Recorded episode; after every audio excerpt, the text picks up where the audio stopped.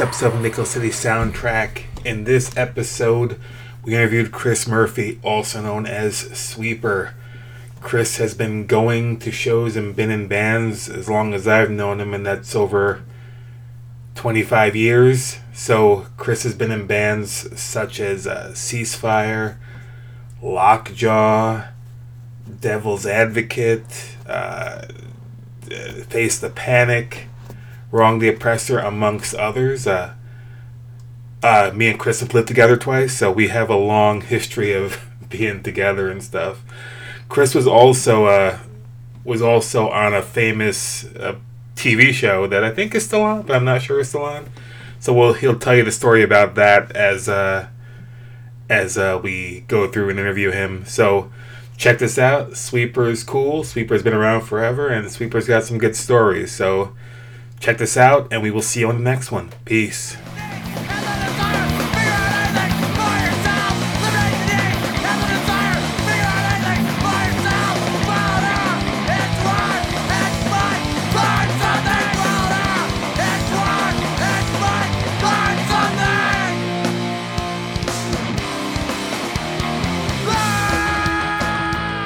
Why are you called Sweeper?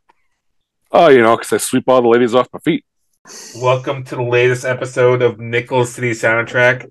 This might be one of the, this might be one of the first ones we're doing without Chris, right? There have been a couple, but Maybe. yeah, most There of them been, yeah. for sure. Chris is busy uh, saving the world through movies.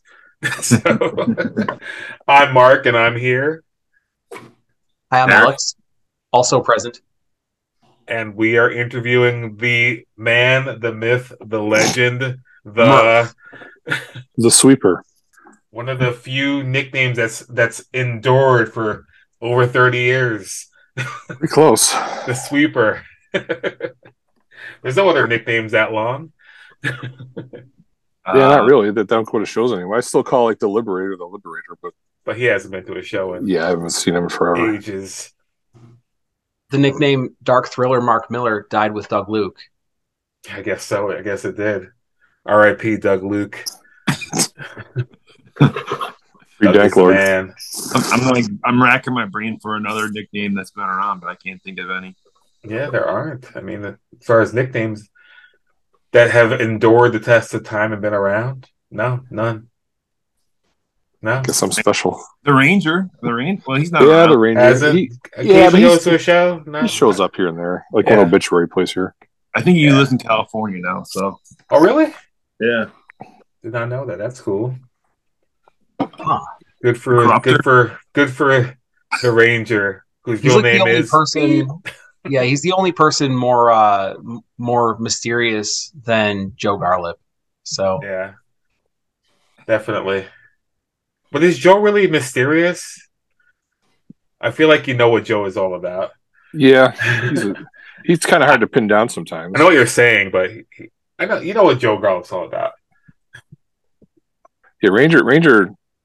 On top of the fact that he's got beef with me Yeah, for whatever some shit that happened 25 years ago, Yeah. um, he he just never really talked much. So I mean, you never knew what the hell's going on in his head. yeah. yeah, that was a weird, weird, weird incident. I was about three feet from it. Yeah, tell me about it. Let's get off of that. Yeah, So, That's yeah, you know, no big deal. so sweeper, how did you first find hardcore? Um, good question. I, I got it. Kind of got into.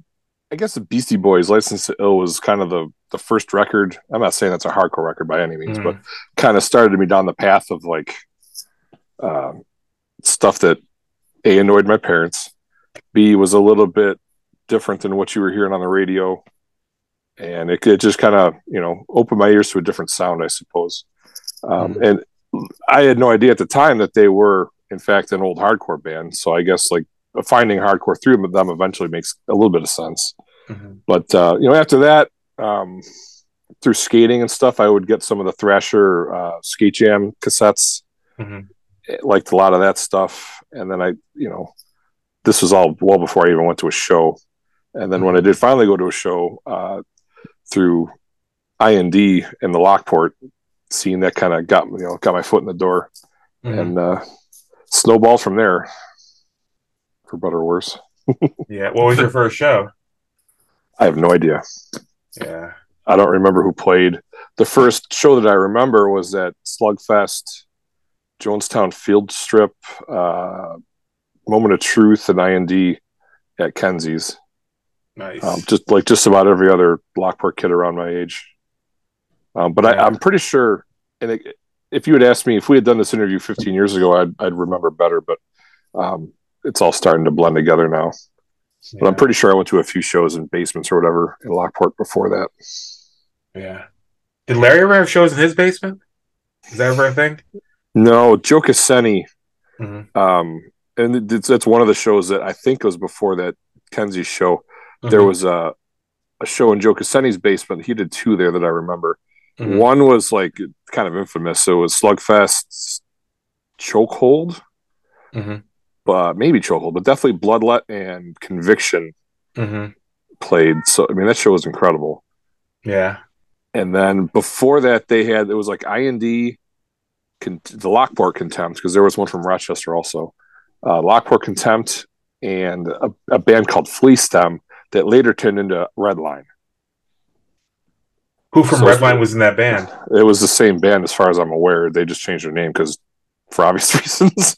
Police them. yeah, that was terrible. that is pretty bad. But it's definitely a high was it supposed school punk band name. I don't know. You should. I'll dig out the flyers sometime. It it almost looks like jizz, like the, the logo that they came up with. It was, you know, most most all those those red line dudes are around my age. So I mean, we're talking they, they were like 14, 15 years old. So yeah. you know, finding their way. Yeah. Freaking Lockport. Lockport was very integral into that scene at that time. Yeah, it was weird. There was I remember like when I met a lot of the older Buffalo dudes later on, like Vogel and whoever. Mhm. They would always everybody like, oh fucking Lockport, so far away. I mean, if it wasn't for me, I probably wouldn't have found the whole thing. So Yeah. kind of Yeah. Lockport was like from where I, I was e- I was in Amherst and like Lockport was still like a like like a 20, 25 minutes. yeah, up on I the just uh, drove from there. Yeah, hanging out with the parents. Yeah, they got a new bedroom furniture set. I had to help my. He didn't trust the fucking movers to, to move the furniture up into the bedroom, so I had to carry the old stuff down and the new stuff up. They had you had movers. They had movers, yeah. that, that that should have been their job. Uh, yeah, you're right. Yeah, I got some So pizza out of the deal. So, Did they take you to Reid's or anything? not uh, Sonny's Pizza. Is that good Lockport pizza? I like it. I worked there for a couple years when I was in high school, so Yeah. you know, Yeah, you know, since you're talking about pizza, what, what's your favorite Buffalo pizza or Lockport pizza? Lockport Pizza, Sonny's. yeah, But I'm a little biased, you know, like I said, because I worked there. My favorite pizza overall, I think, right now is La Nova. Yeah, As far as a straight, regular, you know, cheese pepperoni pie. hmm Um, their consistency can be a little hit or miss, but their sauces, I love their sauce. yeah. I haven't been to La Nova in forever since I moved out to the boonies. The boonies. There's a I used to place live- right on uh, on Ha- Buffalo Street, right there across from Tim Hortons. is pretty good. Oh, what's that place called? I drive by it all the time. I've never been The there. Ninos or something. Marcos, or I think Nino's. I think that's what Nino? it is. Nino's. Yeah. Yeah, 'cause I used to work at that Tim Hortons there for a few years when I was in my donut days. dude, I remember. uh, I remember seeing you there once, and then Yeah. like I didn't know you weren't straight edge anymore, and you were smoking. I'm like, what the fuck is he smoking cigarettes Were you on vacation? That was a, was that, Alex? Were you on vacation? not at that point. I was working. Yeah. He used to have a, a personal rule that he would only smoke on vacation. So I never saw him smoke at all.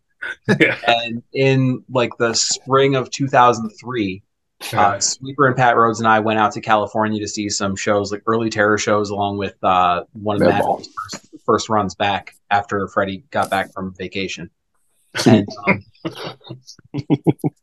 it was like we got off the plane in Oakland, and he like stopped at a stopped at a shop and just fucking bought a pack of darts. We're like, what the fuck are you doing? He's like, "Ah, I'm on vacation. Fuck it.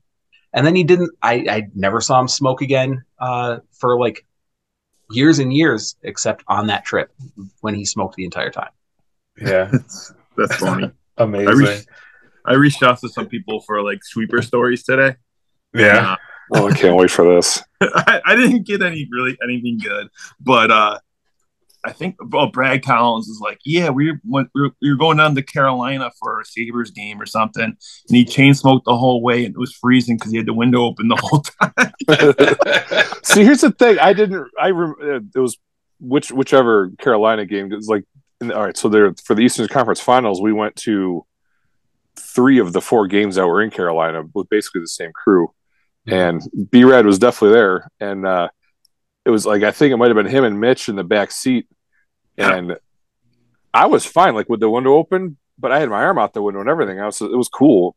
But then I didn't realize that they were freezing in the back seat because the wind was just ripping back there. So like all they had to do was say something. I put the window up. I didn't know.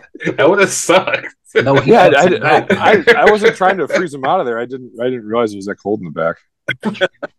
I mean, you're smoking. You're good. when Well. Back freezing. It helped me stay awake. That's for sure. I guess that's the ultimate thing, right? That was right. That was right before I quit. Quit completely. I haven't had a cigarette in over fifteen years. So. Yeah. Yeah, you had your fill.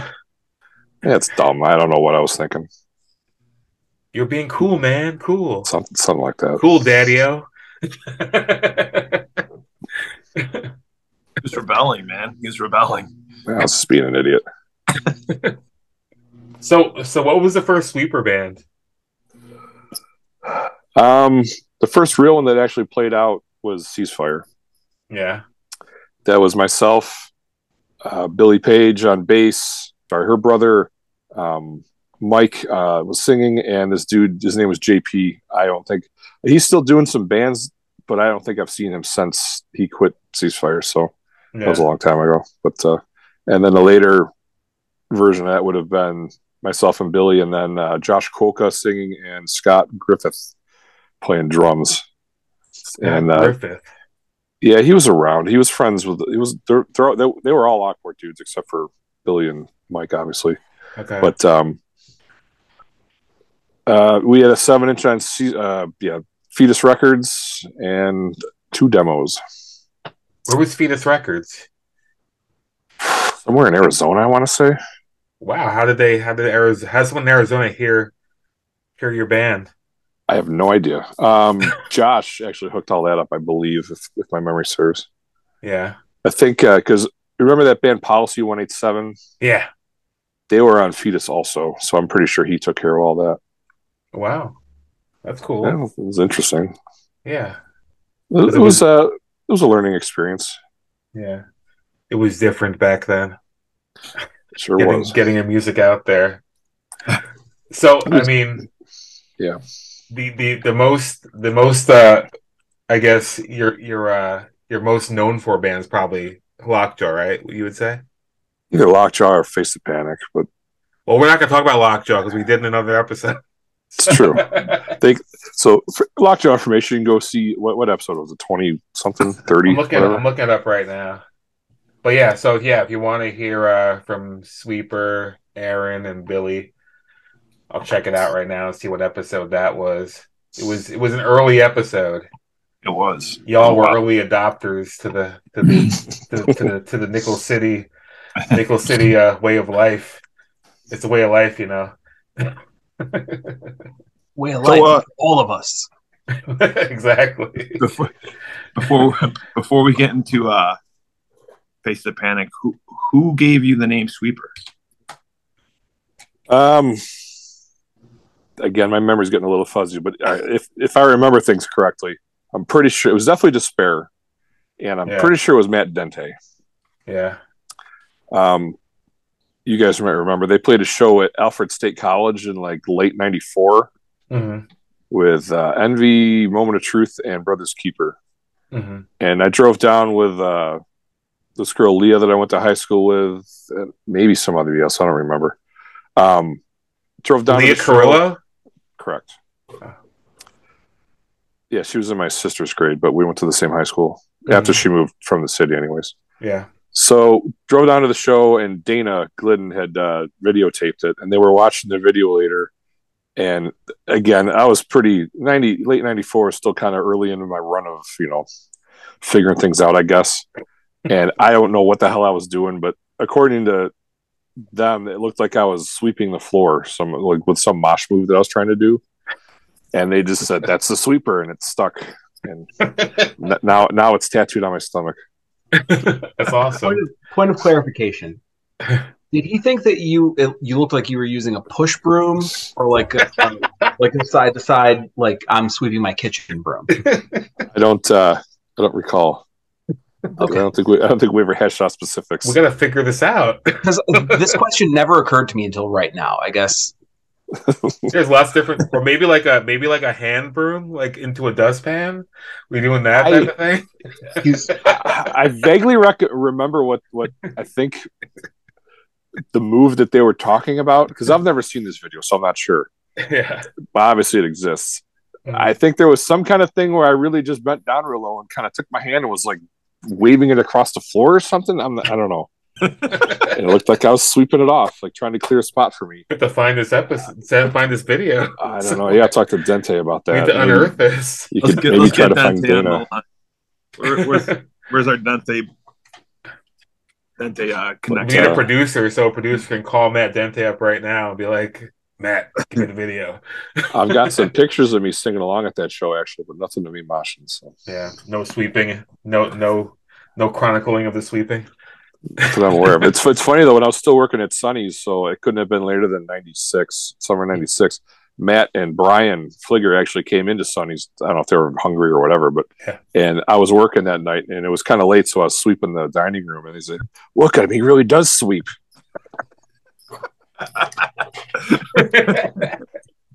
That's amazing. Yeah, it was something. Okay, so ceasefire then lockjaw. Correct. Um, And ceasefire really only broke up just because, uh, and it, this is mostly covered in, in the Lockjaw episode, but like so it, coinciding with ceasefire, that the two bands overlapped for I don't know a good six months or so, yeah, and it got to the point where I was switching to guitar and Lockjaw, and I kind of just didn't really see a need to play guitar in ceasefire too, so we just kind of dissolved the band. Josh wasn't too happy about it because we had that seven inch, and that dude would have put out an LP for us too if, if we had continued. So he wasn't real pumped about that, but I think it worked out for the best for everybody. So how would you describe ceasefire as a band? Like musically, Yeah, um, a rough attempt at you know because like that was my first ever anything for songwriting. So Mhm. you, I mean, literally between the two demos, I think you can see a night and day improvement in just songwriting alone, not not to mention playing. yeah. And then you know you could kind of see how I was figuring it out on the fly. hmm And so the the songs from the seven inch are actually from the second demo. So there's Yeah. eight songs on the demo, and there's only five. We just picked the five best and put them on the seven inch. So hmm it was remixed a little bit, but that was it. Um, Mhm. You know, it, it was all right. And then, like the common denominator between all the bands that I've done, for the most part, is I did it just to hang out with my friends. You know, for the most, Yeah. from wi- within reason, anyway. Sometimes you know there's a couple people you don't know or whatever, but Yeah, um, and I was already in in Buffalo hanging out with the dudes in Lockjaw five nights a week, anyways. I just Yeah. might as well do that band with them. yeah. So that was the end of Ceasefire. R.I.P. ceasefire. so okay, so so after Lockjaw broke up, how long did it take for um, Wrong the Oppressor to show up?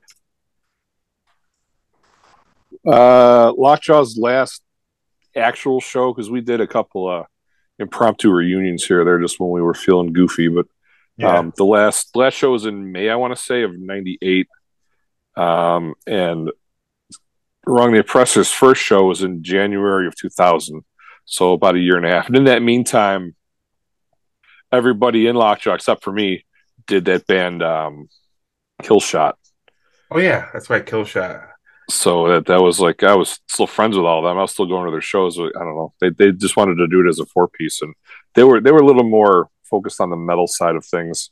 hmm And then, you know, Wrong the Oppressor started up and it was the polar opposite as far as trying to focus more on hardcore than metal. Yeah. So I didn't realize. I didn't. I guess I didn't realize Killshot was the rest of who played drums in Killshot. Oh, I forgot about that. That wasn't Pat. That was um. Oh, what the hell was that dude's name? Ryan something. That sound no, it, uh, it was his brother. Ryan Uh. Prennett was was uh in like Drunken Orgy of Destruction and all those bands. Yeah. His brother played drums. I think it was his brother. Yeah, they look his- alike, so they're probably brothers. I don't know. Um, pretty sure his brother played drums for for Killshot. Killshot is Bill, Greg, Scott, Aaron, Yes.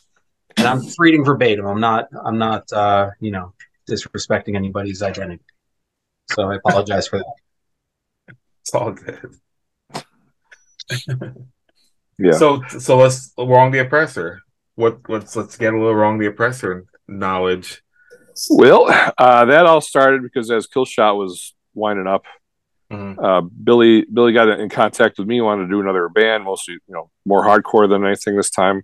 Mhm. Um, I, I, we both knew Benny from his time in Firebrand. Mhm. Uh, Bill Billy knew him better than I did, but um, so that was you know that, that was that fell together pretty easy. I think we had to look for a drummer for a while, and at the time we found Joe, and Joe Oh, is yeah. uh, so Joey Joey Coonsey. is- we're we're we're basically at fault for unleashing him on the world. He was a good drummer, man.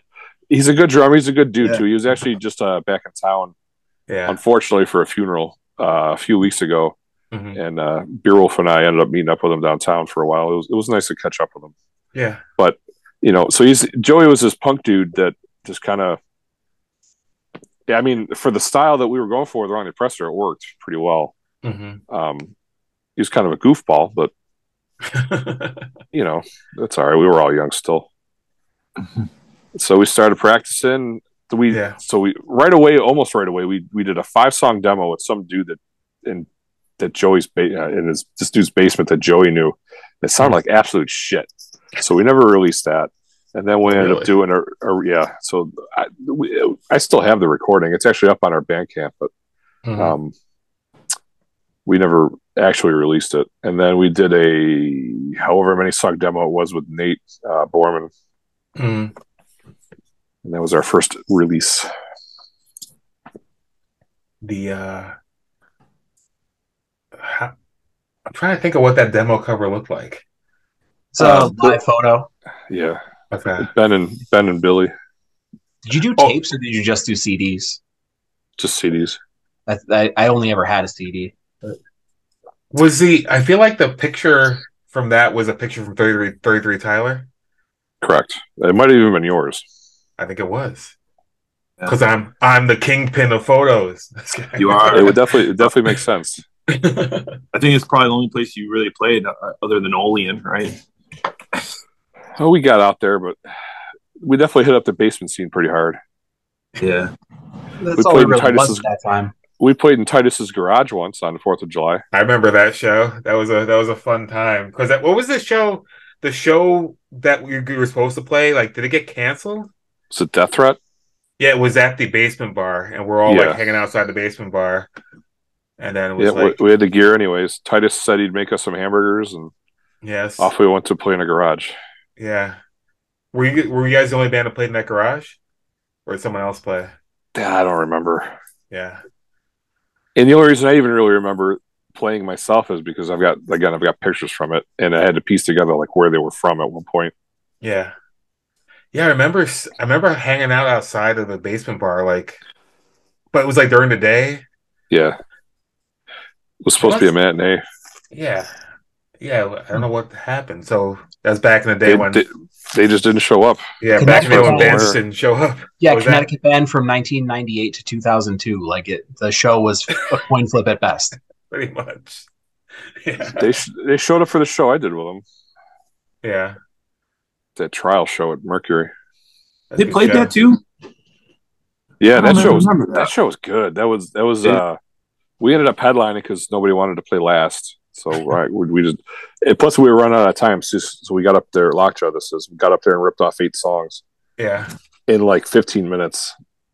So that Yeah. was that was kind of a feat for us because Billy would get a little long winded sometimes. But um, so, anyways, the show was us, Trial, Days Gone, Diecast, and Death Threat.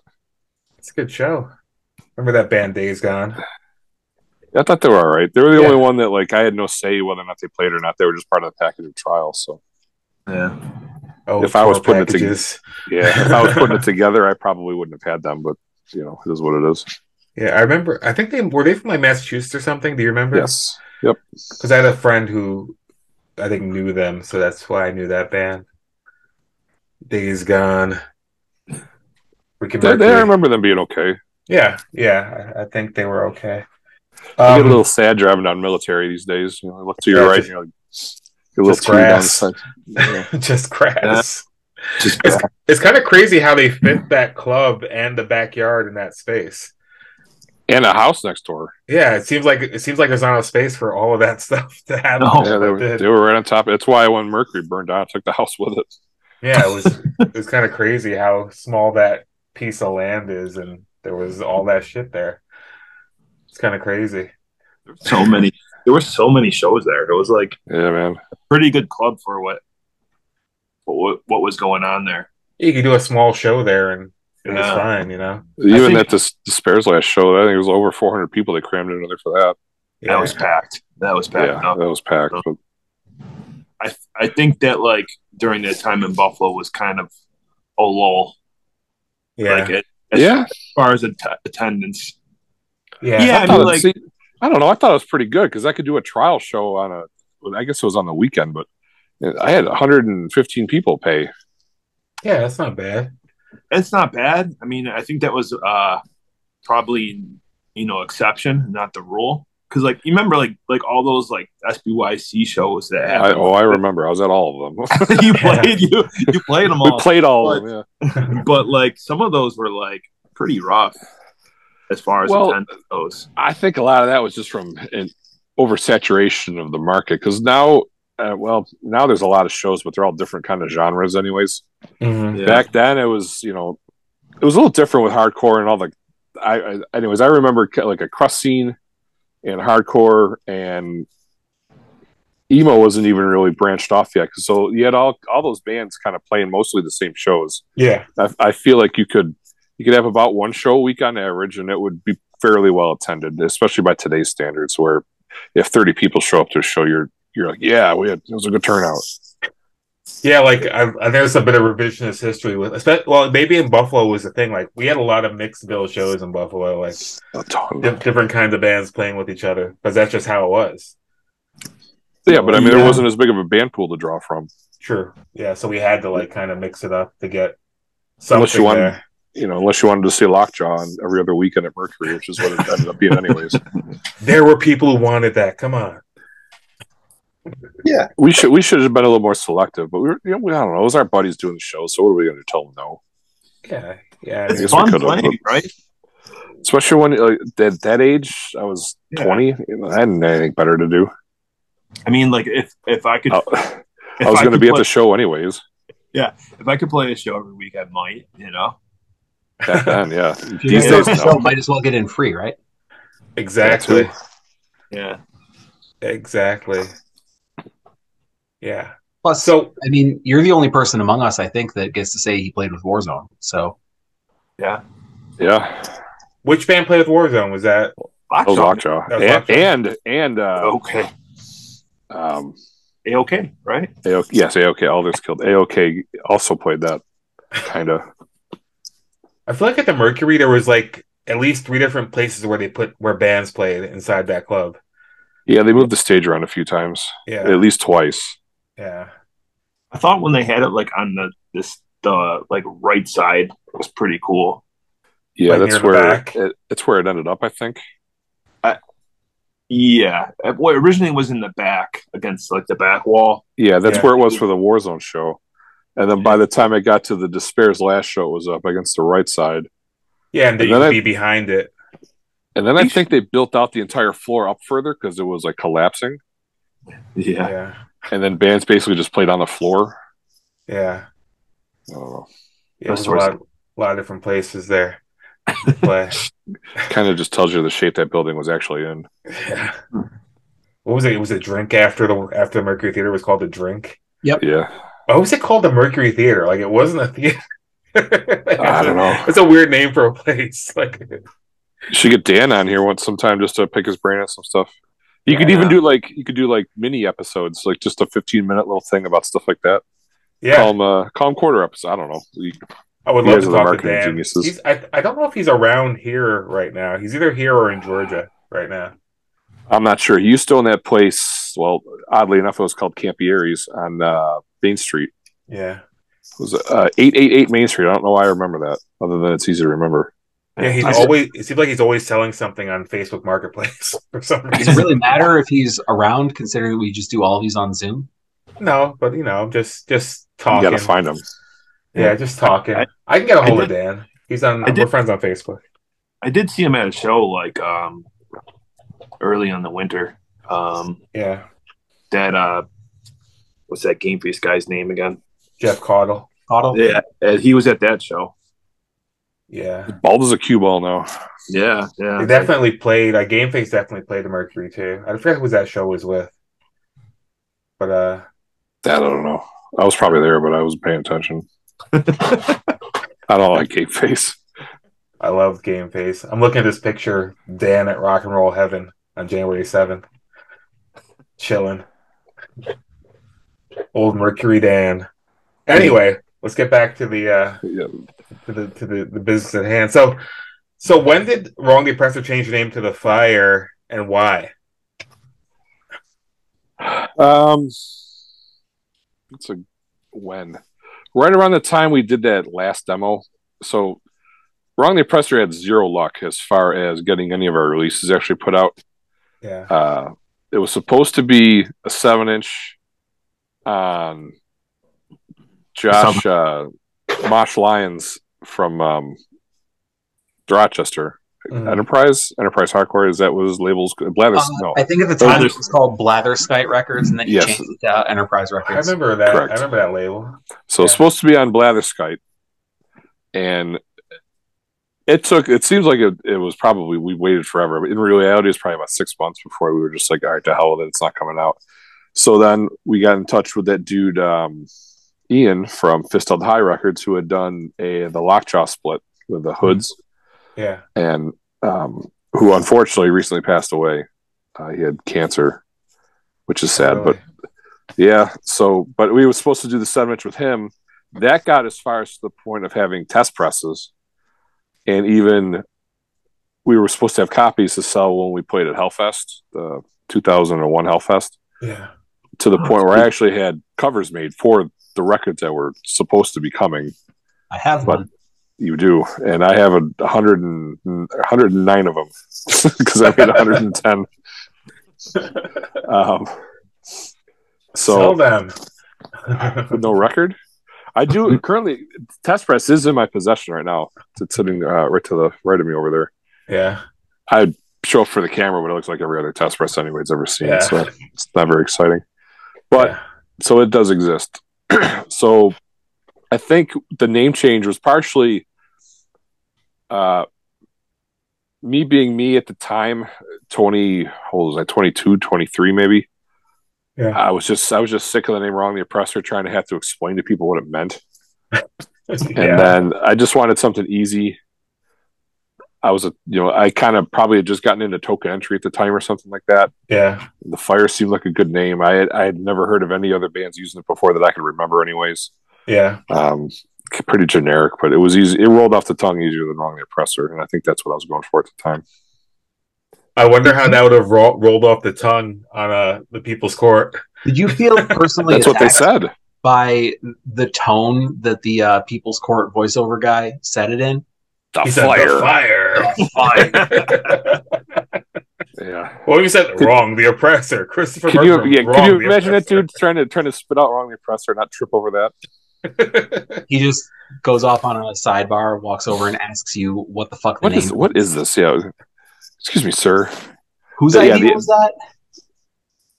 Who? What do you mean? The name, like wrong the oppressor. I mean, I believe Ben came up with that, um, and it it has its roots in Shakespeare somewhere. Mhm. Um, I'm not sure how he I could be giving Ben way too little credit. He might read Shakespeare all the time, as far as I'm, you know, for all I know. But Yeah. I think he just kind of stumbled across it one day and thought it would be a cool name. WTO. Hey, don't want them all, right? I well, obviously, I don't. I've changed my mind on it because that's what the band's called currently. Or Yeah, I thought it was. I thought it was More recently. when Went back to it. Yeah. Yeah, there's probably been 18 billion the fires since then. So yes. that yeah. would Wrong Depressing is more memorable than the fire. Yeah. definitely unique. I'll give it that much. It was funny though. Speaking of people's court, like I always tell people, like, because you mouth, you go, bitch. you can totally hear you say. It. I like in my Yeah, mind, I can hear you say it because you're What- mouthing I it. was I don't know if it was audible. bitch." I don't know if it was audible. But it was. You can hear it. Oh, you I can think hear you can hear it. hundred percent. Why did they low. edit that out? Oh, it's it's there. Yeah, I, I can hear plain as day on the DVD copy you gave me. One of my favorite moments in TV ever, bar none. And then- So that fucking cunt is uh reaming me out on national television. I mean, to be aired later, but still, you know, I'm I'm getting my ass chewed out by some asshole behind a fake judge behind a bench, giving me shit about you don't you don't you might not even know this, but you're like a sublot subletting landlord and all this. I'm like, oh my god, here we go. so by the by the time I got out of there, because they had those exit interviews, yeah. by the time I got out of there, this guy's trying to crawl up my ass too. And I'm just like, fuck, they're right the fuck off, like both of you. You know what I mean? And of course, I couldn't say that, but I was just so frustrated, and I, I just, I, I don't deal under that kind of pressure, I Yeah. guess. And I just, I couldn't, I couldn't think of anything to say other than, yeah, whatever, just fuck you. Like what I wanted to say was, fuck you, eat my asshole. You should have. that would have been amazing. What's she gonna do? Charge you with contempt of television? Yeah. Oh, that was not that wasn't a bad deal for everybody involved though. Cat got his his settlement paid out by the TV show. Yeah. I got fifty bucks for showing up. He they got a trip to flew- New York, right? Yeah, they flew Benny and I out to New York, picked us up in a limo, drove us back in a town car. I think That's maybe only cool. maybe only winners get the limos back to the airport. But um, plus, I talked him into booking our return flight for the next day, so we got to hang out in Manhattan for the night. Well, that's Nice. awesome. yeah. Yeah, it was it was a good Worked out time. well for for Andy too, so that's good. Yeah, I don't know what you're talking about. Yeah, I have no idea what I'm talking about. Anyway, but I, is that online anywhere? People's Court. I'm not sure. I didn't put it there. We need to find it and put it. We need to. We need, we need to upload it. We probably can't because they'll probably take take. I don't it think I've- now. I don't think I've ever seen it. Really. Yeah. I've got a video of it. I got a clip of it somewhere, and Sweeper's got it. So, Yeah, I have the DVD you gave me. But freaking amazing. It's it's. I don't consider it to be my my shining moment at all. Like I didn't handle any of it very well. It's kind of embarrassing personally, but What, what is what is Sweeper's shining moment though? shit, I don't know. You have the bitch heard round the world, man. Come on. That was kind of At least that, that in was my okay. mind. Dude, it, it was it was the fucking five minutes that came after that though that I just dropped the ball. Like I could have come up with so much awesome shit to say. I was so pissed off. I get it.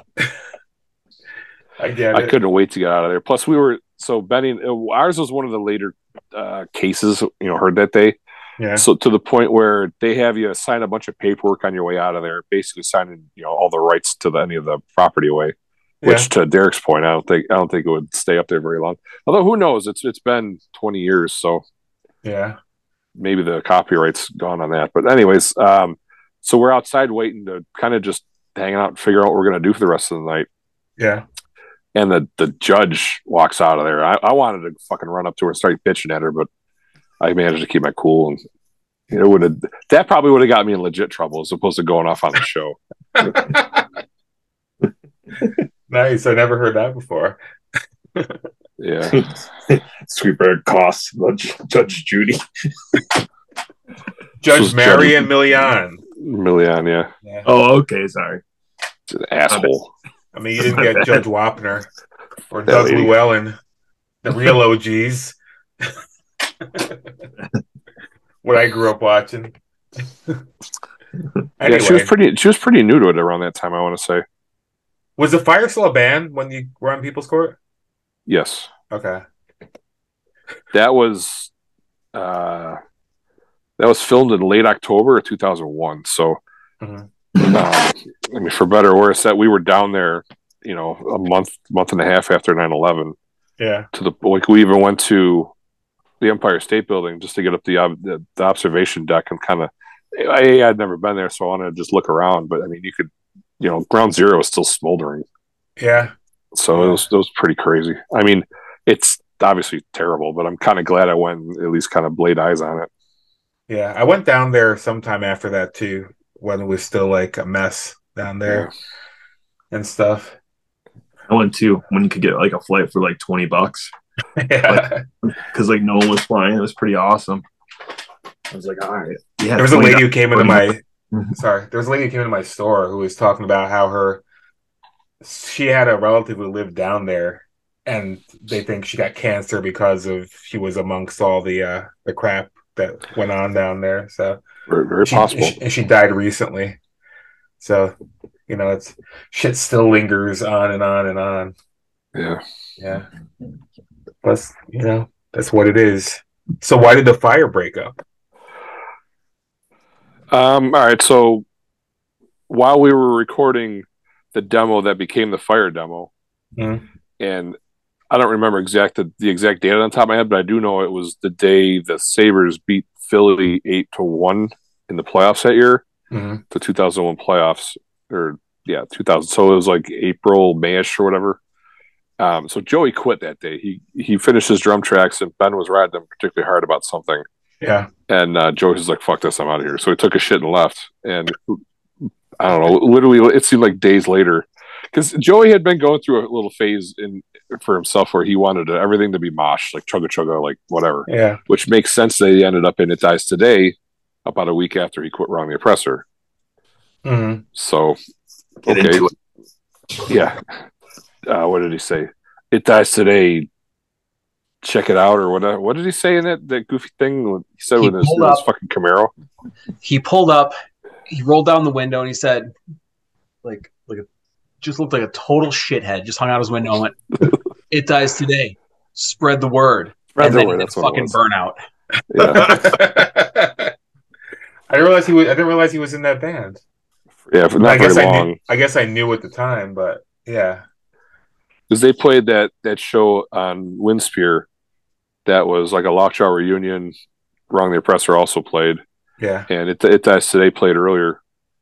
Mhm. Um, so I mean, obviously we weren't too pissed off at him, but I don't think we talked to him much at that show either. Who was that other drummer you guys got? Scott Collins, Scott Collins. he's a good dude. Yeah. Um, it kind of led a little more to the punk side of things, which these days I probably would have been totally fine with. Mhm. Um, back then, I was kind of stuck, and I wanted Wrong the Oppressor to sound how Wrong the Oppressor sounded. Yeah. And it, it's not really Scott's fault. He he plays drums the way he plays drums. I I refuse to bend to that particular style, and it Mhm. just kind of kind of fizzled out. And I, I guess I, as much as anybody, lost interest. And plus, we were still fighting the uh, trying to get the fucking record out, Yeah. and I, I think a lot of us just became discouraged by that. hmm But I think the songs still hold up for the most part. There's a couple Yeah. of dogs in there, but for the most part, they're, I think they're pretty good. What's your favorite Fire song? Well, wrong, all encompassing between Yeah. everything. Uh, instruction manual, I think. I think it's Okay. just got. I don't know how the hell I came up with that riff. I must. I was probably listening to a lot of Turning Point at the time with the harmonics that are in it, Yeah. but uh, I think it's just a cool riff that definitely stands, you know, the test of time, in my opinion. Okay. Just a good song. Nice. All right. So uh the fire is over. Yep. Uh, so that was early, real early 2002. Does that take us to the alleged? Yes. I don't remember how much of a gap there was between the Wrong the Oppressor and the Alleged. I don't think there was more than a year. Mhm. So the Alleged had started as a three piece with uh was it a three piece? I don't remember if they ever had a bass player or not before I joined. But Paul Mhm. from uh, the Control Yeah. had played guitar for them. Mhm. and then Rich Hogan and Aaron Adkins. And Paul quit for I don't know whatever reason. and they asked me to. I don't know how they came up with my name. I I knew who Aaron was, but we weren't like tight or anything. And Rich was like 15 at the time, Yeah. so I didn't know Rich yet. Um, but uh, I, I'm so happy I met him. I love that dude. He's Anyways. best. So good. He's a fantastic drummer and even better human beings, which is tough to do. So, anyways, Shockingly, shockingly great hugs for a little fella too. yeah, what? You don't I've never- expect the amount of power that he puts into a hug that he gives you because he's just a little guy. I love he's wiry. I don't think I've ever hugged Rich. Oh, Rich is the best. Derek, Come on, Derek. You were in a band hug your together. fucking friends, Derek. Ah, dude, I know. How was there no hug? Dude, Richie, the whole time Richie was in Dead Hearts, he was like, I just want to be at home and do the legend. Yeah, that, that's a. I don't hold it against any other members of Dead Hearts, mostly Jeremy, but that whole thing is is a bit of a stick in my craw still bit. yeah. Whatever. It's not like the alleged was so busy that Rich had to choose between the two. Anyways, that, that we're getting off track. So they they asked me to come down and just kind of see whether or not I liked it, and you know whatever. So they had the three songs on the demo, and I think I only actually have ever even learned two. And then we uh, we we learned a couple of wrong the oppressor songs just to uh, round out a set, and we played the first show with that lineup at uh, I don't remember which one it was, but Hey Dude, it was it was up at the one closer to the Scajaquada on Main Street as opposed to down Mhm. by Winspear. I think that was Hey Dude two.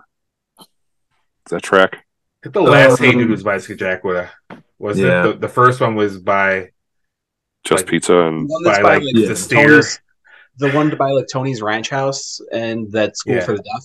Yeah, that's the, isn't that the last one or was That, that, was, I think, that was the last one. Yeah. Uh, so I think, I if I recall, there were two that were in University Heights, Mhm. and one one had like a store in the front and a big warehouse space in the back, and I think there Yeah. was a smaller one, but I might be conflating it with something else. But then, yeah, like the place where the last Control show was, uh, down down Main Street a little bit, uh, on the east side of Main Street. Yeah, yeah. That- I think So that that's was where- last. That's where our first show was as a band. Mhm. and uh, I thought it went okay. You know, I remember Nick Barron kind of. Well, I was looking forward to this, but then you guys just played "Wrong the Oppressor" song, so I kind of just going to do "Wrong the Oppressor." So you get "Wrong the Oppressor" back together. I'm like, all right, Nick, thanks. so that, that was his opinion on how that went. But you know, we, it was we were under a time crunch, and I was coming at it from the point of because Nick probably had a copy of the seven inch that never came out. yeah. So, so to him, it was just we were playing wrong the oppressor songs, but we chose two songs specifically that weren't released within the capacity of a wrong the oppressor release. Mhm. So I figured it would be okay. They ended up on the the alleged demo, along with uh, two new songs that we wrote, Mhm. and then so that that you know we played a handful of shows as the alleged. Aaron ended up quitting because he was kind of flaky at the time. I don't remember what he decided to do after that. Probably something more along the lines of pissing match, When- which is fine. I'm not. I'm not saying that in a shitty way. He ended up finding what he wanted to do, and if if it took being in the alleged with us to figure out what he didn't want to do, and that's okay. There's nothing wrong with that path. So, um, the entire time we were the alleged, we had no steady bass player. Like Gene from uh, uh, the hell's his last name? Zabowski, is that right? Zibowitz. Zibowitz, uh, Z, Gene Z. I don't know. We, I'm so- we went to middle school and high school together. It's the only reason Oh, why, I, okay. why I know. But all right. So he played bass for a little bit. He intended to switch over to guitar at some point. Um, Could have swore I saw did- you play with him on guitar. We at the Adele Collins benefit show at, at Broadway Joe's. Yeah. I'm pretty sure we had talked Beerwolf into playing a few shows on bass with us. So we Yeah. might have actually played as a five piece a few times. Huh. But so I, I guess I guess you could consider Gene to be a permanent member at, at one point because I mean we took his van over and played in, uh, in Canada somewhere with him. Um, but he was on bass for that. I'm pretty sure but Mhm. Either way we struggled to keep a full lineup together and then towards the end of the alleged we finally we found jobber and and tim had uh tim had come and started playing bass So we were practicing still in Niagara Falls. I remember Tim and Jobber both being down there at the same time. so when the name shift from the alleged went to Devil's Advocate, it was really just a name change. The band was already in place, and we were Mhm. playing the same songs and stuff. We just needed to find another singer. Mhm. And I think when Aaron left the band, I, I figured that was as good a time as any to kind of switch it officially. Yeah. Of course, I say it was my idea. We we talked about it as a band, obviously, but Yeah. you know. And there you go. That's how we became Devil's Advocate. And Jobber, we just met. His real name is Jeffrey Hahn. He's a, another great dude uh, who I am ecstatic to have met through that band. Still Yeah. talks to him every fucking day, like every day. He's I don't talk to him every day, but I, I do attempt to at least keep somewhat sporadic contact with him. But uh, you know, he's a great guy. Showed Yeah. up with his uh, what band was did he have on? He had uh, one of those uh, fuck, kind of emo-y, dark. Nah, I hesitate to call it black metal, but uh, one of those one of those bands. You know what I mean? Like they all wore air, eyeliner and 18 Visions? kind of like that, but but more mainstream. Jeremy likes some of the Jeremy Smith likes some of their stuff. Like him. AFI. AFI, yes. He showed up with his AFI hoodie on, and, and he had a he had long hair at the time. Yeah. Uh, He's got long hair again. yeah, it's real long now, longer. Where does he live now? Like out west? Yeah, he was in Portland for a while. He is I in think he Portland still. He moved Oh. out west to go to grad school in uh, Seattle. Yeah, So like he's from West Virginia. He moved to Buffalo to do his undergrad at UB, uh, and then he ended up moving for grad school. Uh, went to the University of Washington and stayed in the Pacific Northwest. But they did move from Seattle down to uh, down to Portland. if uh, Facebook is not lying to me, I believe he's currently in West Virginia again for temporarily. Yeah, he was he was just texting me trying to get me to uh, accept Take a take a cat. Accept what? Cat? Oh. Yeah, he's uh, his. I think his sister who Jobber's sister. They essentially look like the same person. Uh, yeah, it's for better Jobber or and worse. Jobber's sister. Yeah.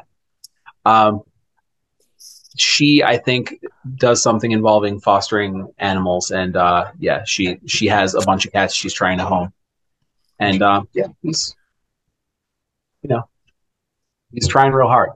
It's tempting Another good guy. on the level that he would drive the cat up here and hang out with me to deliver it, but That might be worth it. Dedication. Dedication. I'd hang out. I'd, I'd entertain the idea of accepting a feline too for for a jobber hang. Uh, let's see. So we're still in Devil's Advocate. Yeah.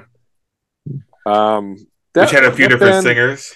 Yeah. So as as it started as Devil's Advocate, like I said before, we had Fletcher was in on bass, Jobber was in on guitar, it was me and Rich on myself and Rich on drums, and then Pat Rhodes was our first singer as Devil's Advocate. Mhm. and we did that demo with the ZT ripoff thing that I made on it, and uh, from 2005, I want to say, Mhm. and it was pretty cool. We recorded that with my Cadillac in Niagara Falls, where the alleged demo was also recorded. Mhm. Um, and right around this time, I had gotten in touch with. Uh, actually, it was during the alleged still. Uh, we'd gotten in touch with Porcell. He got he got a hold of a, a copy of our demo somehow, and wanted to do an LP for us. Whoa. yeah, it was, it was that label that he had fight fire with Fire Records for a while, Mhm. and things were going pretty well. And uh, this part might end up getting cut because I'm not trying to drag Aaron or anything, but it, it was going well until Aaron came over to Ramsdale actually one day, and we did a kind of a little conference call with Porcell, and Aaron got on there and started talking, and that was the last I heard of Porcell. he just it was like never mind. Wow. Yeah, so Why, what was that? I don't I don't know what the fuck Aaron was thinking. Uh, he he talked about religion and how much he didn't like religion a lot, Oh Jesus.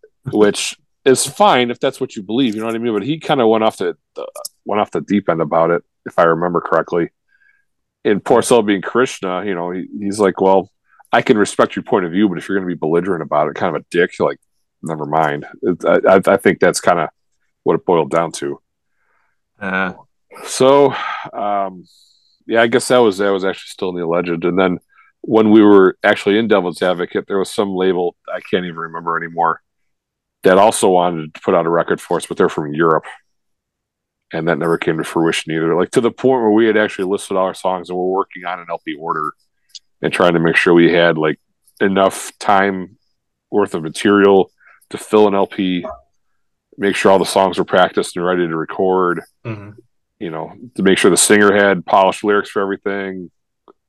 That might have actually even been Steve by the Steve uh what's his nuts? Alex Spotter, Steve Simon. Steve Simon. He sucks Um, shit. I enjoyed hanging out with him, but he turned into a flaky fucker. Whatever. He was a terrible singer too. So bad. Why was he your singer then? Well, he had a fantastic stage presence. Yeah. and at practice it's kind of hard to tell like you know maybe he'll grow into it maybe he'll ready to go at echo base which was the you know far side and john angelo's studio Yeah. and steve went in there to sing on him and it just it sucks shit it was terrible Yeah. He, And it- if if I recall, he started out kind of strong, but then every single time that he did it, he blew out his voice a little more, and it just devolved every single time, and he just got like weaker and weaker because he was pushing too hard. Mhm. well that tracks uh, probably. But i don't think he it was very good to begin with either. Even even the earlier tracks like i remember sitting in the room with fletcher maybe even rich too but steve was out smoking or something. We're all just kind of looking at each other like this isn't going to work and it didn't matter because steve flaked out and moved to detroit or something within a couple weeks anyways i think he kind of knew he sucked and i don't i'm not saying he ran away from it but he just took it as an opportunity to just bail Hmm. so Oh. you know, so he went he went away. Rid- Uh, Pat, I don't even remember why Pat quit. I think he just didn't want to do it anymore. I thought you guys thought kicked that- him out. I thought that you kicked him out. Yeah, because we he him out? or something. He's like taking. That's what I. That's what I remember him saying. What was Maybe. that? that he got kicked out because he didn't have lyrics done or something like that. That sounds. Yeah, it could have been right. I don't remember. Like, I'm still friends with Pat. I'm not mad about it or anything. But No, Uh, Lyrics are hard, man. Lyrics are they hard. can be, they can be. They can be. especially when, especially when the, the set of lyrics that you've already written for like the first five or however many songs are all about the same thing. yeah. It happens. It does Yeah. happen. Pat or uh, Alex knows what I'm talking about. Yeah, the worst person I know. You live in Lewiston.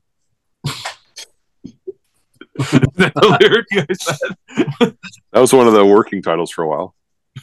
That that band did have the best working titles. All the good swears. Yeah. Jobber's favorite is uh, Alex broke up the decline, which was a, inexplicably a working title for a song. Yeah. hmm I was- feel like Tim should be in on this part, but yeah, yeah. Tim just couldn't make it tonight. yeah. Well, we were gonna do a Devil's Advocate like kind of breakdown, but I figured let's just since no one else can make, it, let's just do a sweeper interview. I wish I was more exciting. Totally exciting. You've been on the People's Court, man. That's true. Yeah. My life peaked uh, 22 years ago. so let's. So okay. So um. Yeah, Steve Bales, and then we got uh, Dave Starr to do it. Oh yeah, that's right. I forgot Dave started saying for. Yeah, we, we recorded the last demo.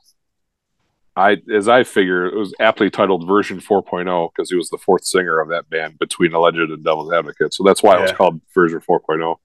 I like those songs. Um, I think it came out pretty good, and I think it kind of same deal as Wrong the Oppressor. Just by the time that we had already gone through, you know, two records being proposed and not coming out, we just couldn't. I mean, I'm not saying Dave was a bad singer. I just don't think he was the right singer for that band. Maybe at the time, hmm it, it was. It, I'm not saying it wasn't. It didn't even work out. It just wasn't.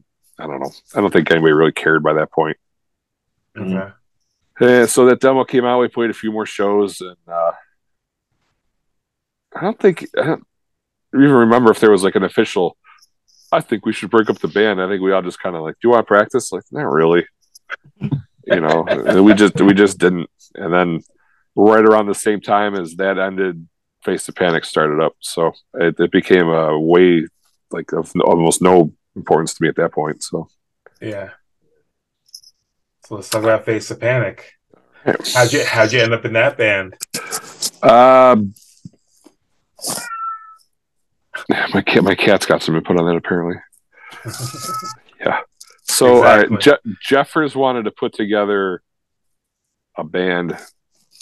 If you listen, if the version of his story as he put it together, he felt bad because for Jay, like you know, his involvement in hardcore kind of peaked with Slugfest, and then he struggled to find a footing in the Mhm. scene after that. So he wanted to do a band to get Jay some touring experience. It- I could be totally butchering the reason, but that's how I remember it, anyways.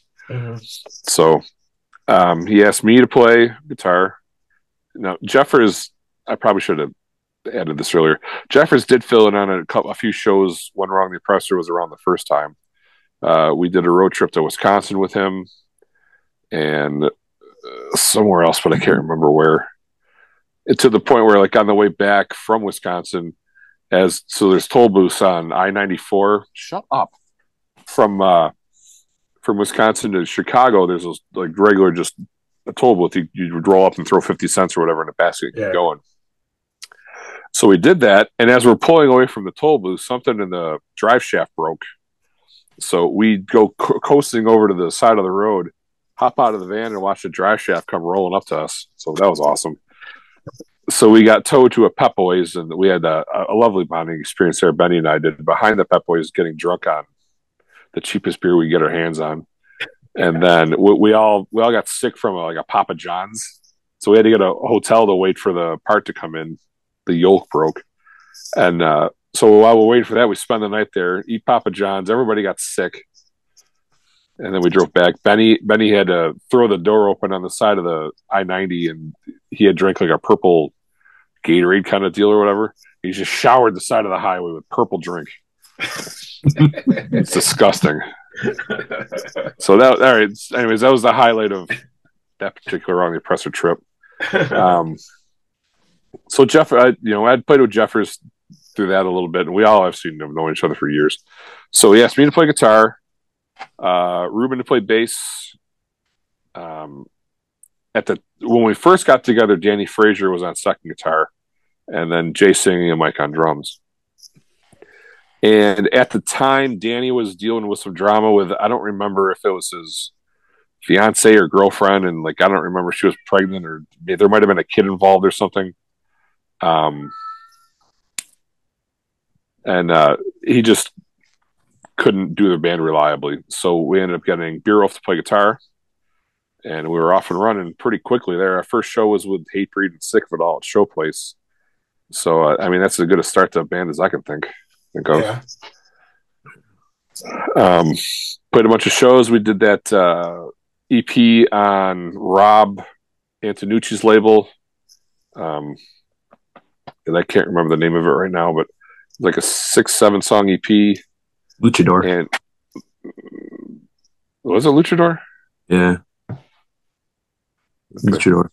Lu- Luchador Records. Yeah, that sounds right. Um, did that, played a bunch of shows, and w- pretty quickly, I feel like we had the uh, the offer for a, an LP on Reaper. So, I mean, we just started trying to crank out as many songs as we could, which is both a good thing and bad thing, in my opinion. It's a good thing that we needed the songs. It's a bad thing because I don't, I don't do well when when the songwriting's rushed. Mhm. You doing most of the writing? Yeah, for Face the well, for all the bands except for Lockjaw, that was that was kind of by committee, but um, going all the way back, Ceasefire, I wrote most of it. Billy would write a, a couple bass lines here, there, and stuff. Um, Lockjaw was Lockjaw. Wrong the Oppressor. Again, a couple of bass lines. The very first couple songs, I think Ben wrote. But other than that, I wrote all of it. Devil's Advocate, almost all of that and then Face the Panic, there's like a half of one song that Danny wrote, and Mhm. then on one of the songs on the LP, Ruben wrote that. And this, as far as music, like obviously, I'm not taking credit for drums or anything like that, but you know, um, yeah, I, I've written the majority of all the material. I'm kind of slow. Like I don't know, my, my process is I don't try to rush it, but you know, when you got four other people standing there going, "All right, we got to write an LP," you just kind of got to do it. And uh, so as a result, like that LP, I'm happy with about half of it. Um, Yeah. I think it's good stuff. The other half of it is kind of for what it is. A lot of it was just written on the spot, Mm-hmm. just okay. Yeah. But that's just my opinion. Yeah. Were you? It's fun- Were you? Sorry, go on. It's funny because like some of the songs that I think were written hastily or you know are my best output or whatever you want to call it. Other people have said that's my favorite song on the record, so it just goes to show you, you know. Yeah. You're not a good judge of yourself. I guess not. you can't judge yourself. were Is that you in? Were you in uh, Face Bank till the end? Yep, right to the end. How did that band end up?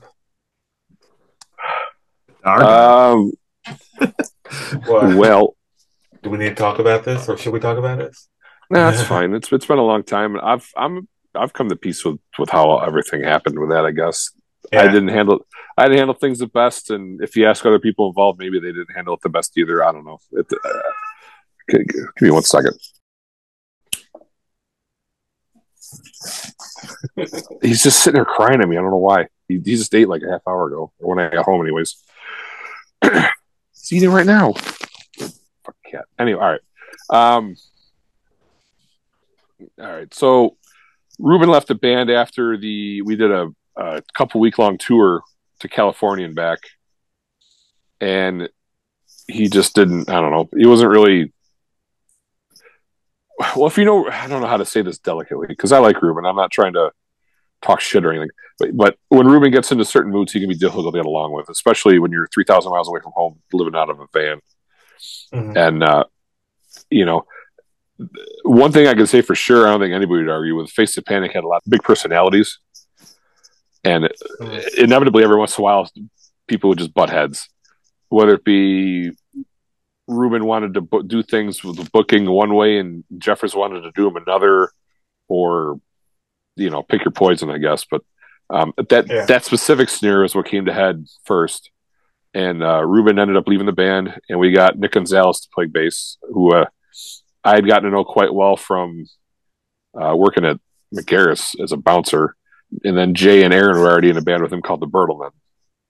So we all knew him, except for Mike, I guess, but I think Mike knew him from around too. And then, um, so we, we did a bunch of shows. We played in like Puerto Rico, uh, did a small weekend with Terror through the Midwest, stuff like that. And then it got to a point where I don't even remember why exactly, but just Mike's time in the band came to an end, and we ended up getting Jesse Moscato, who played all of two shows with us. Um, Jesse had just had Anthony, his son, so you know it, it's tough doing anything in a band with a small child.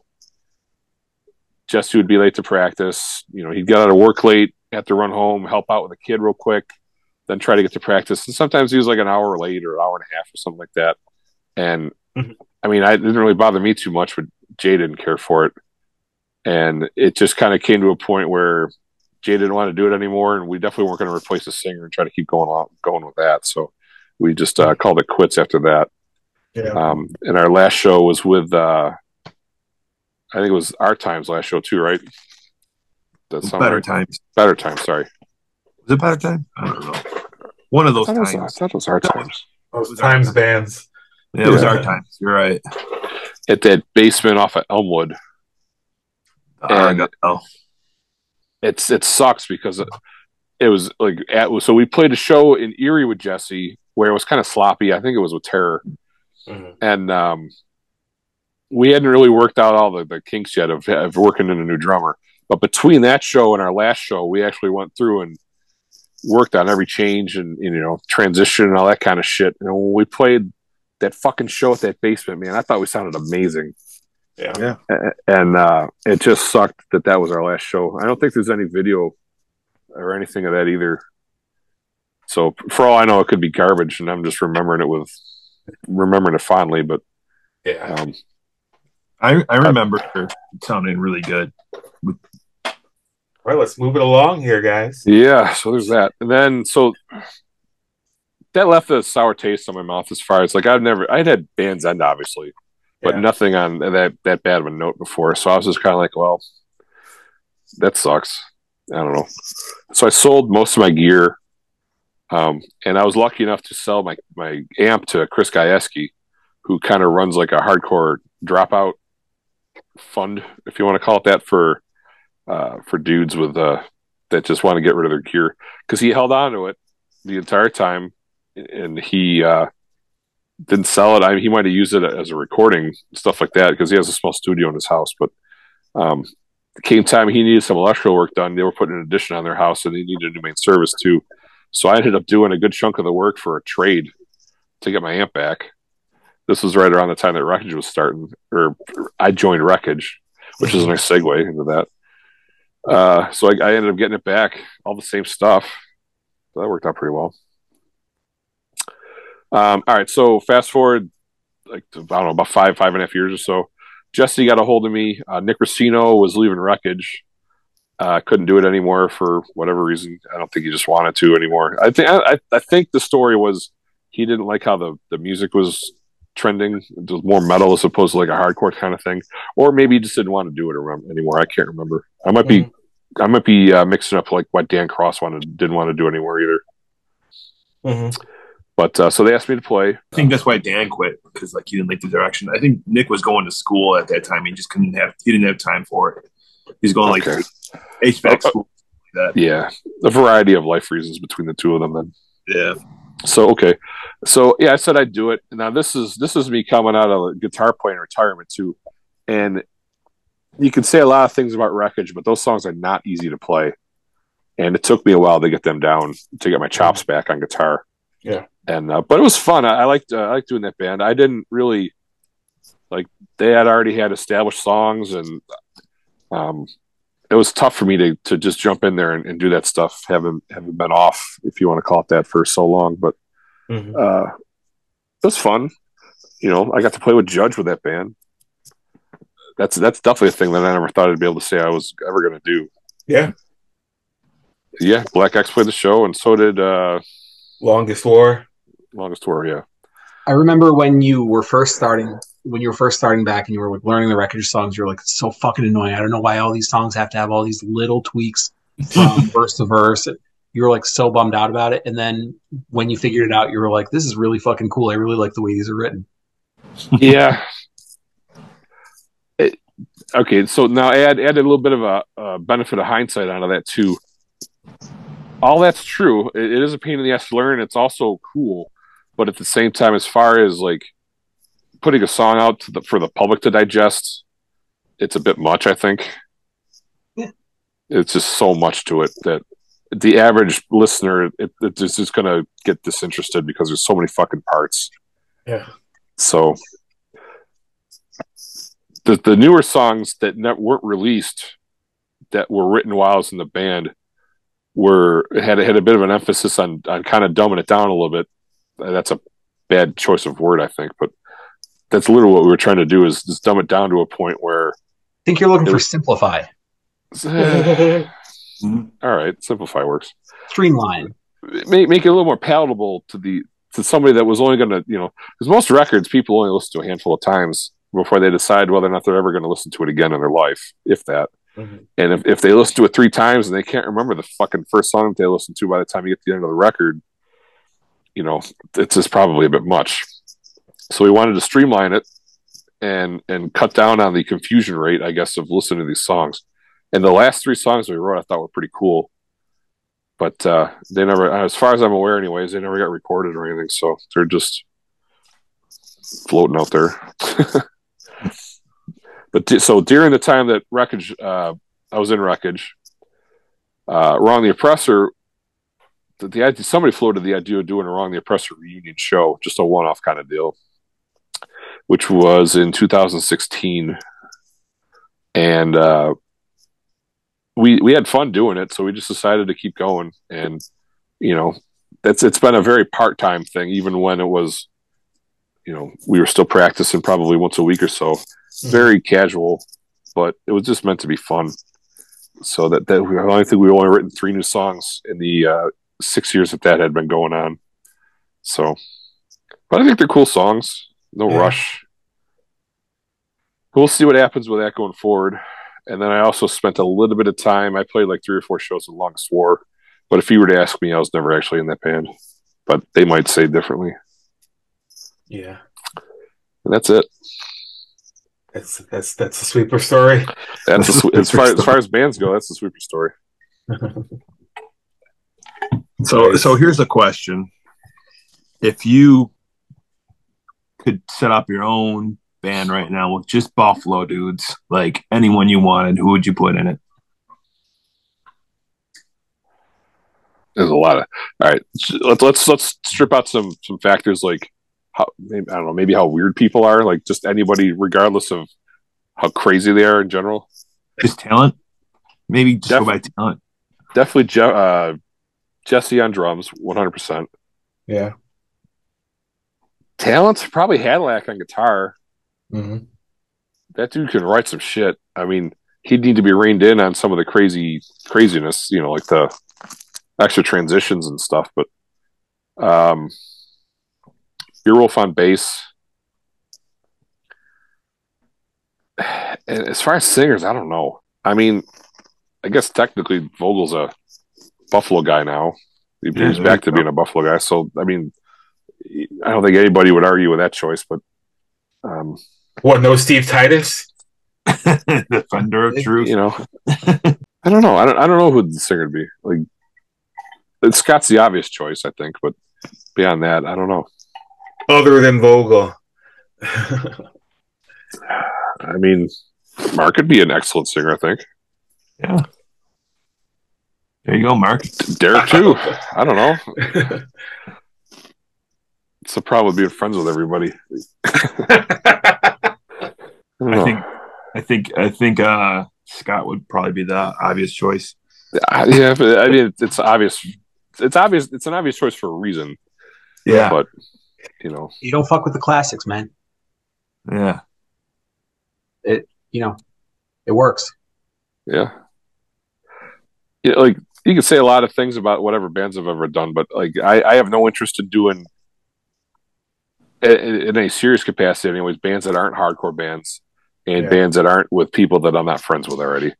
Um, it's it's supposed to be fun, and when the fun gets taken out of it, I get my, my interest goes down real quick, which is kind of like what started to happen in the end of Face the Panic, especially yeah. um, like when that band started, you know, we all had our own little jobs. Mike was gonna obviously put drums, but he was also gonna book the shows. Jay wrote the lyrics. You know, Aaron did solos.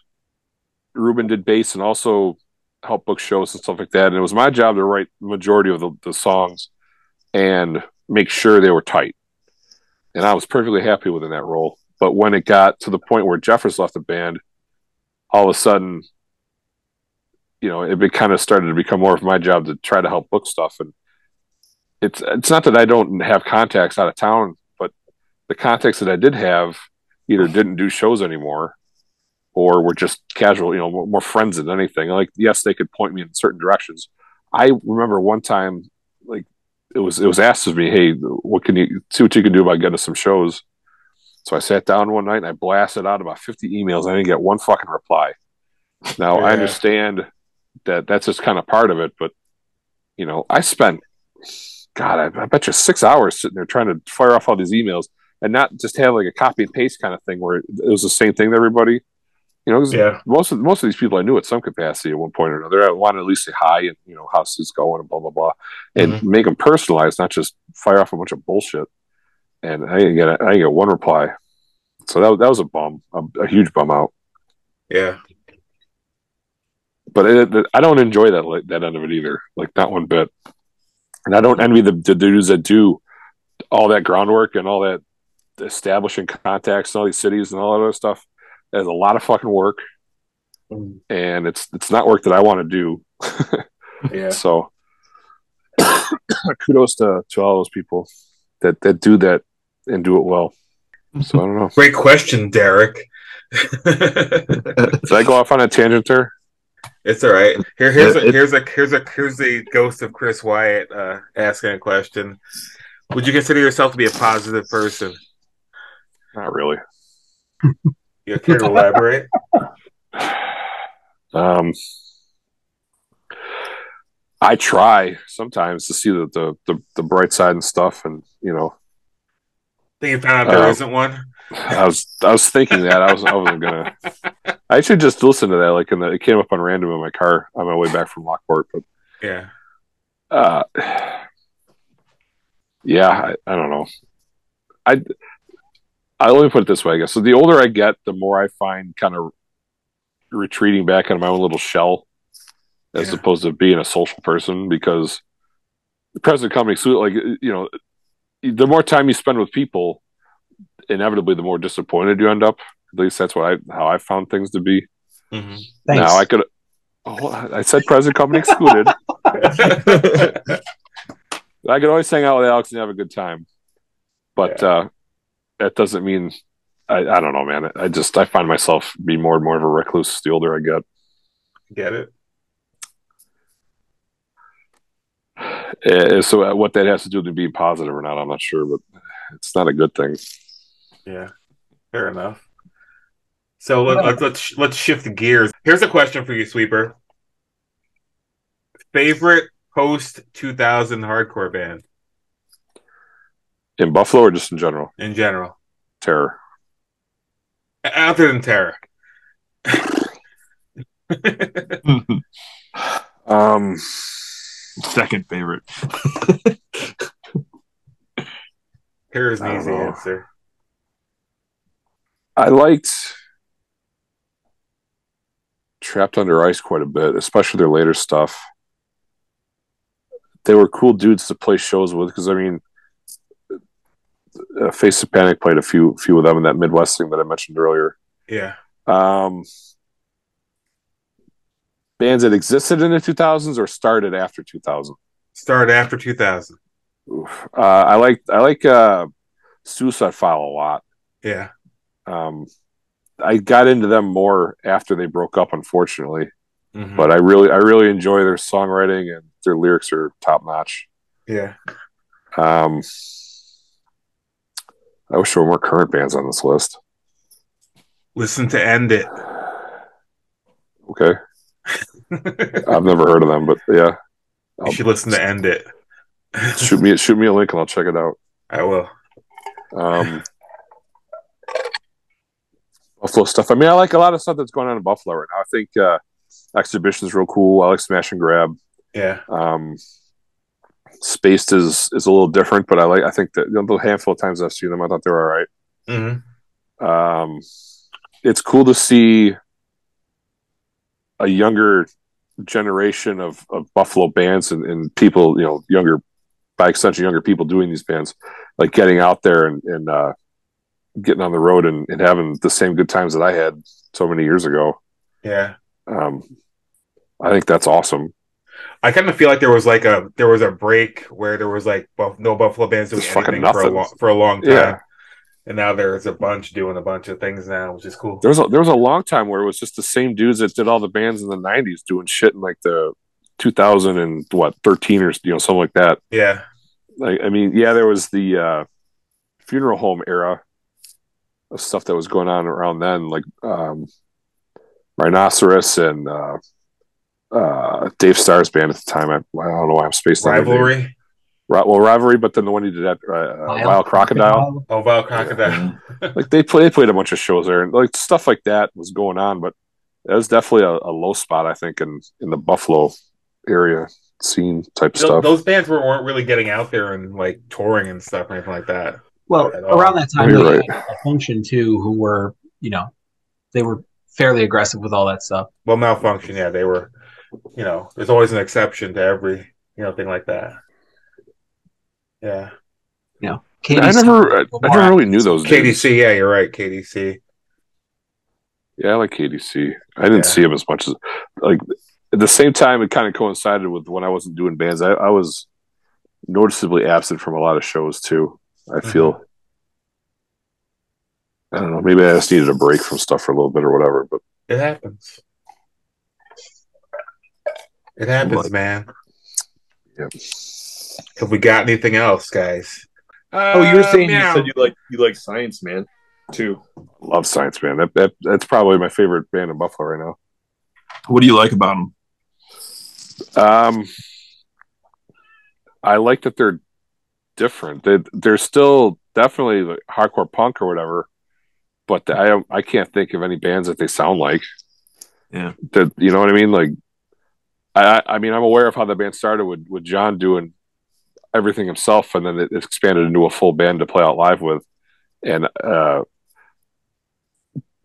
the one the one I don't know thing that I'm not good with them. I don't, I'm not sure which songs are older of theirs because I kind of just got into it all at the same time, maybe a year ago.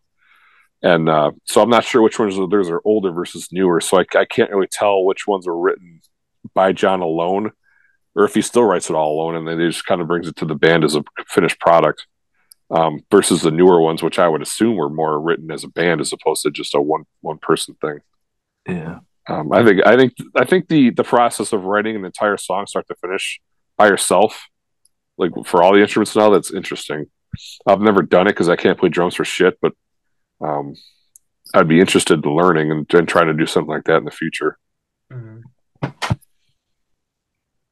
Yeah, I mean, John is a really interesting dude because he's obviously he's always had a foot, you know, in like the the waters of the punk and hardcore scenes for years and years, but also he's very clearly interested in a lot of other stuff as well. So it it makes him do some pretty interesting stuff. in Yeah. much every project he does is real interesting. It's Well, it's- right, Science Man is the main one that I'm familiar with. Uh, maybe I'll have to check out the other ones, but uh, I, I really like how it all comes together with with uh, the the whole band. Because I mean, I love John Angelo; he's a good dude. I like Steve too, um, great guy. Uh, and Biff is cool. I don't really know their their current other guitar player, Mhm. but uh, other than that, I mean, the four people that I know in the band, I love. So I mean, it, it's it was easy for me to grasp onto just because of the personal relationships I have with those guys, and uh, the fact that I like the band made it even better. So it was cool. It was it was a pleasant surprise the first time I saw them because I feel like I kind of ignored it for a long time. Um, Mhm. I feel like for a long time he was just playing out as him and like having the backing tracks, and he would just get up there and sing, right? I, I think there was like a moment of that. Yeah. Unless I'm confusing that with another project he did, which could be too, because he had, he he does a lot. Yeah. Yeah. he's in a few different bands right now. Yeah. So So I could be confusing that. the, like the idea of just i mean it, it might come off awesome maybe maybe i'd be pleasantly surprised but as i sit here right now if somebody were describing me like what what i'm about to see is is a dude with backing tracks get up there and sing over his backing tracks I, that probably wouldn't be too interesting to me i like the whole band dynamic and the energy that you get from that so Yeah. and science man is that iteration is fantastic Yeah. Do you uh do you listen to them recorded at all? Like, i have their lp yeah yeah. it's a good time I have to check. I have to check out the recording. I I still haven't, but uh I know live. I I really enjoyed it. So Mhm. Unfortunately, it's, it's not a thing anymore. But that Duende bar over on uh, uh, Yeah. by the water, uh, the, by the river there, they Yeah. recently cleaned house and fired all of the kind of the, the punk and hardcore dudes that they had working there. The, the owner wants to take it and appeal to a different clientele. So it being a high end punk clubhouse is over, I guess. But uh, I thought seeing shows there were awesome too because like Hourglass played there over the summer, and so did I. Thought I probably saw Science Man three or four times there this year alone there. Mhm. So it was it was a cool spot for those and good hangout. Yeah. But I guess I guess we'll have to do it somewhere else now. Yeah. Yep. Yep. All right. yeah. I think we'll wrap it up. Do you have any questions for us? Um,